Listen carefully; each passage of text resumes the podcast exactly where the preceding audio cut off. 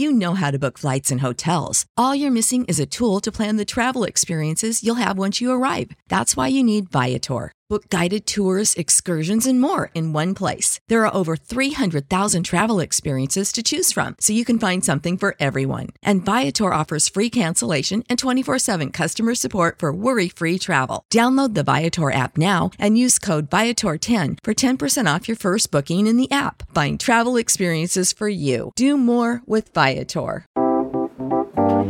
Welcome to the Picture Book Look podcast. I'm Kim Chaffee. And I'm Kirsty Call.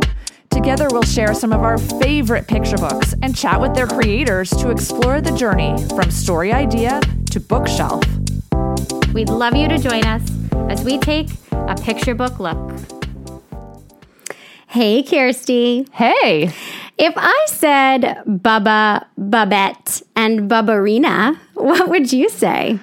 I would say Lindsay Leslie must have spent a lot of time catching frogs because that's what she names them in her book, Dusk Explorers. This stunning collaboration with Ellen Rooney is a story of outside adventure and wonder. I love the luscious language in this book. Can I read a little? Yes, please do.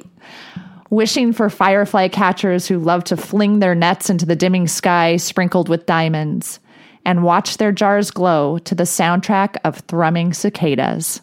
So incredibly beautiful. Lindsay is such a wonderful writer, and I cannot say enough about Ellen's beautiful art that captures so much energy and playfulness and magic. We have both of them here today to shed some light on their creative process behind this enchanting book. Let's talk. Lindsay, what inspired yes. you to write this book? Oh gosh. Okay. So literally what inspired me was I was taking the Picture Book Summit. It's an all day online event before online events were cool. And there was this one course that was led by Julie Hedlund called The Verse Curse. And I thought, oh, it's probably about writing and rhyme. And I'll just listen in and see what this is all about. And it just blew my mind. She was just pulling so much out of us. And she said, I want you to think back on a childhood memory that could also relate to today's children and kind of dive into that. And seriously, it took two seconds for my brain to go to that time where I spent with my sister and all our neighborhood friends out playing in the streets right in front of our houses and just doing all the games and sharing all the secrets and catching all the toads and the fireflies. And I just thought that was such a magical time. And so that was the literal spark where it came from. But in terms of that time, I just, it was one that felt so unbridled and magical. And I felt like I was building my autonomy and also trust in others and collaboration. So there was just so many things about it that uh, inspired me to write this book. I think magical is definitely a word that Kirsty and I have thrown around talking about this book. You totally captured that in your words. And Ellen, your art is, as always, stunning. Can you tell us a little bit about what made you say yes to working on this project? Sure. The process is interesting because it's so different when you're an illustrator and you receive a manuscript, which is really one of my favorite moments in the process. Oh. It's just the opening of a present. And I've been so lucky that I've been offered things that I really loved. I just fall in love with them. So don't tell the people that I'm trying to negotiate my contracts with, but usually, usually I'm like, oh, I love, you know, and I and I, I get all excited about what I'm going to do with it. And that was the same with Dusk Explorers. You know, I, as Kim, you well know, I had finished up the artwork for her Fearless Run, and this was another Page Street kids book. They thought, okay, this might be a good matchup. And when they sent it to me, it was something that I connected with because of the same kinds of experiences that I had had when I was a kid. And I'm the youngest of six, and so we spent a lot of time running around because I was a little the little one. It really was totally magical. Just fell in love like usual. this book, I think it resonates with everyone. It really makes me feel like I want to make sure my kids are outside more. Mm-hmm. There's so many perfect things to be doing in this book. All you need is the outdoors. Right.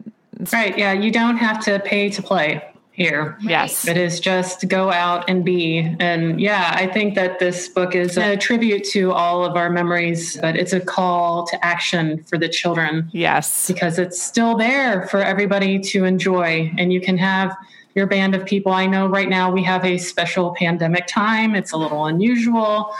But I still feel that there can be ways to social distance. I feel the outdoors are safer than the indoors, of course. Mm-hmm. But Absolutely. we'll get back to like That's true. banding together for serious, hopefully soon. Promise? I can, I know, right? I hope so. Okay. Lindsay, can you give us a look into the writing process of this story? It's just so lyrical. Did it start out ah. that way from the very beginning? Yes, it did. Um, but I can tell you the beginning and the end were terrible. It was like an abrupt, like, bleh, and then you got into the good stuff. So when I got into like longing for curbside was, you know, all of that, it just flowed. I, I really put on my kid goggles, got into my time machine, went back and sat in my kid self and tried to imagine exactly what I was doing all the feels, the smells, not the tastes. I wasn't a dirt eater. I just was there. It was a movie. It was so real to me and it just it flowed out. I was working with Charlotte Wenger, a fantastic editor. I mean, she just got this. So we were working on the beginning together and she's like it needs to be more inviting. It needs to be more lyrical like the rest of the piece and so does the ending. And when I was first writing it, I was wanting to write it from the perspective of the outdoors, calling to the children to come out and play. And I still feel that comes through. But originally, it was more like a, a want ad that was posted, like a job application. Come and fill this out. That wasn't working. It was no, no, no, no. I love the idea of the outside being a character in the book, anthropomorphizing the outdoors and nature.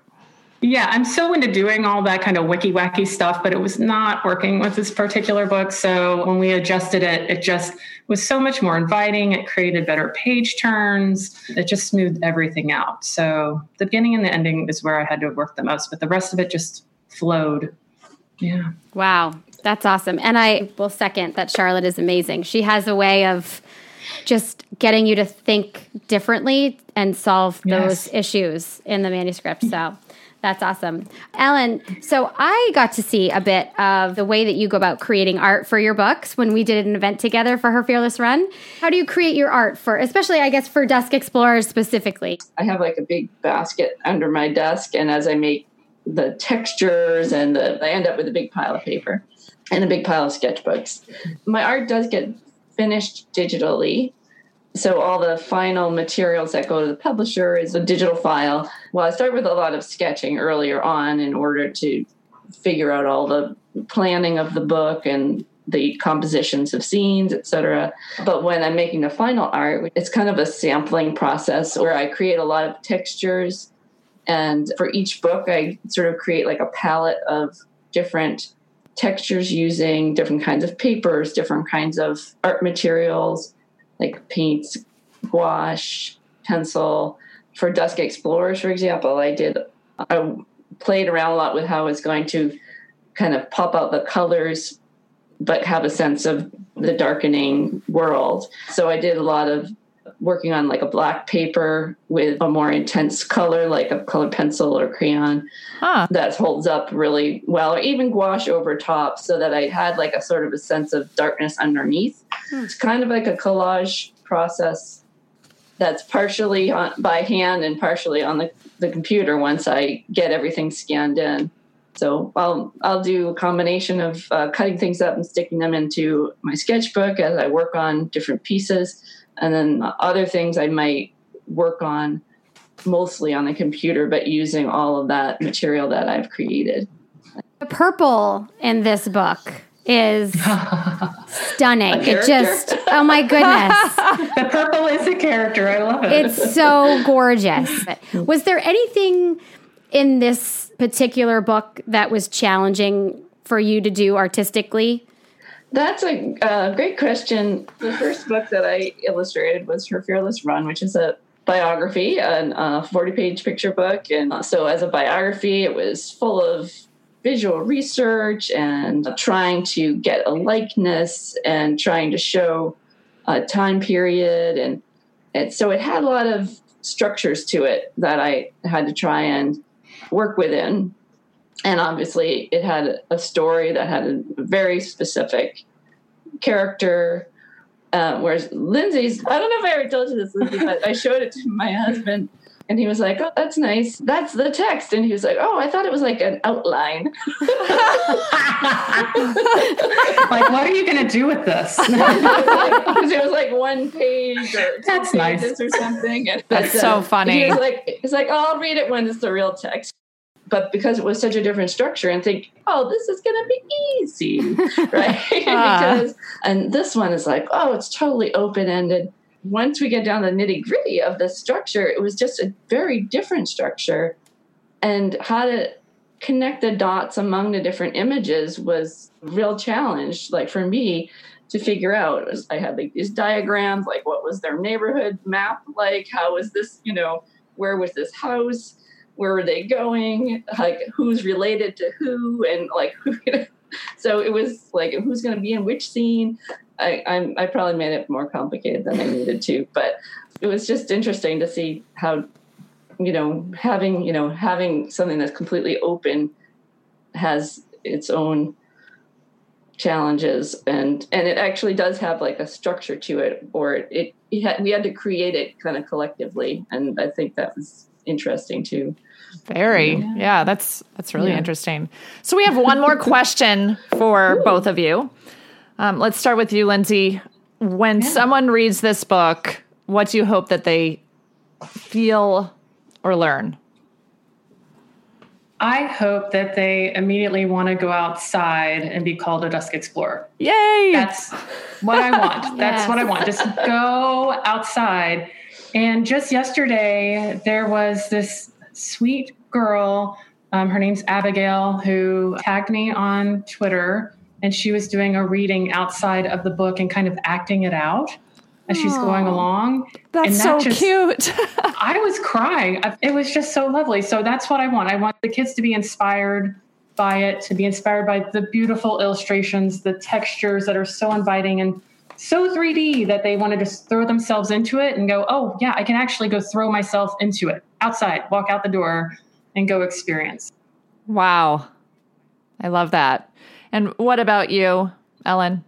It's very much the same. It's sort of an invitation to to activity that is not necessarily structured and directed by by others. It's activity that you create, and I hope it's something that maybe uh, kids and their parents talk about too, and just in a fun way. Liz, you know, what was it like when you were a kid, and a fun way where, where they can have like common ground.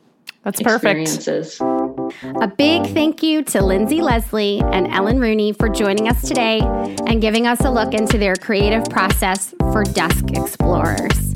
Check out the show notes to learn more about Lindsay and Ellen and their other fabulous books.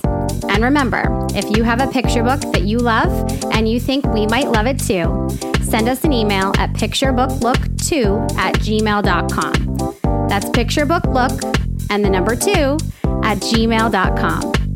Happy looking!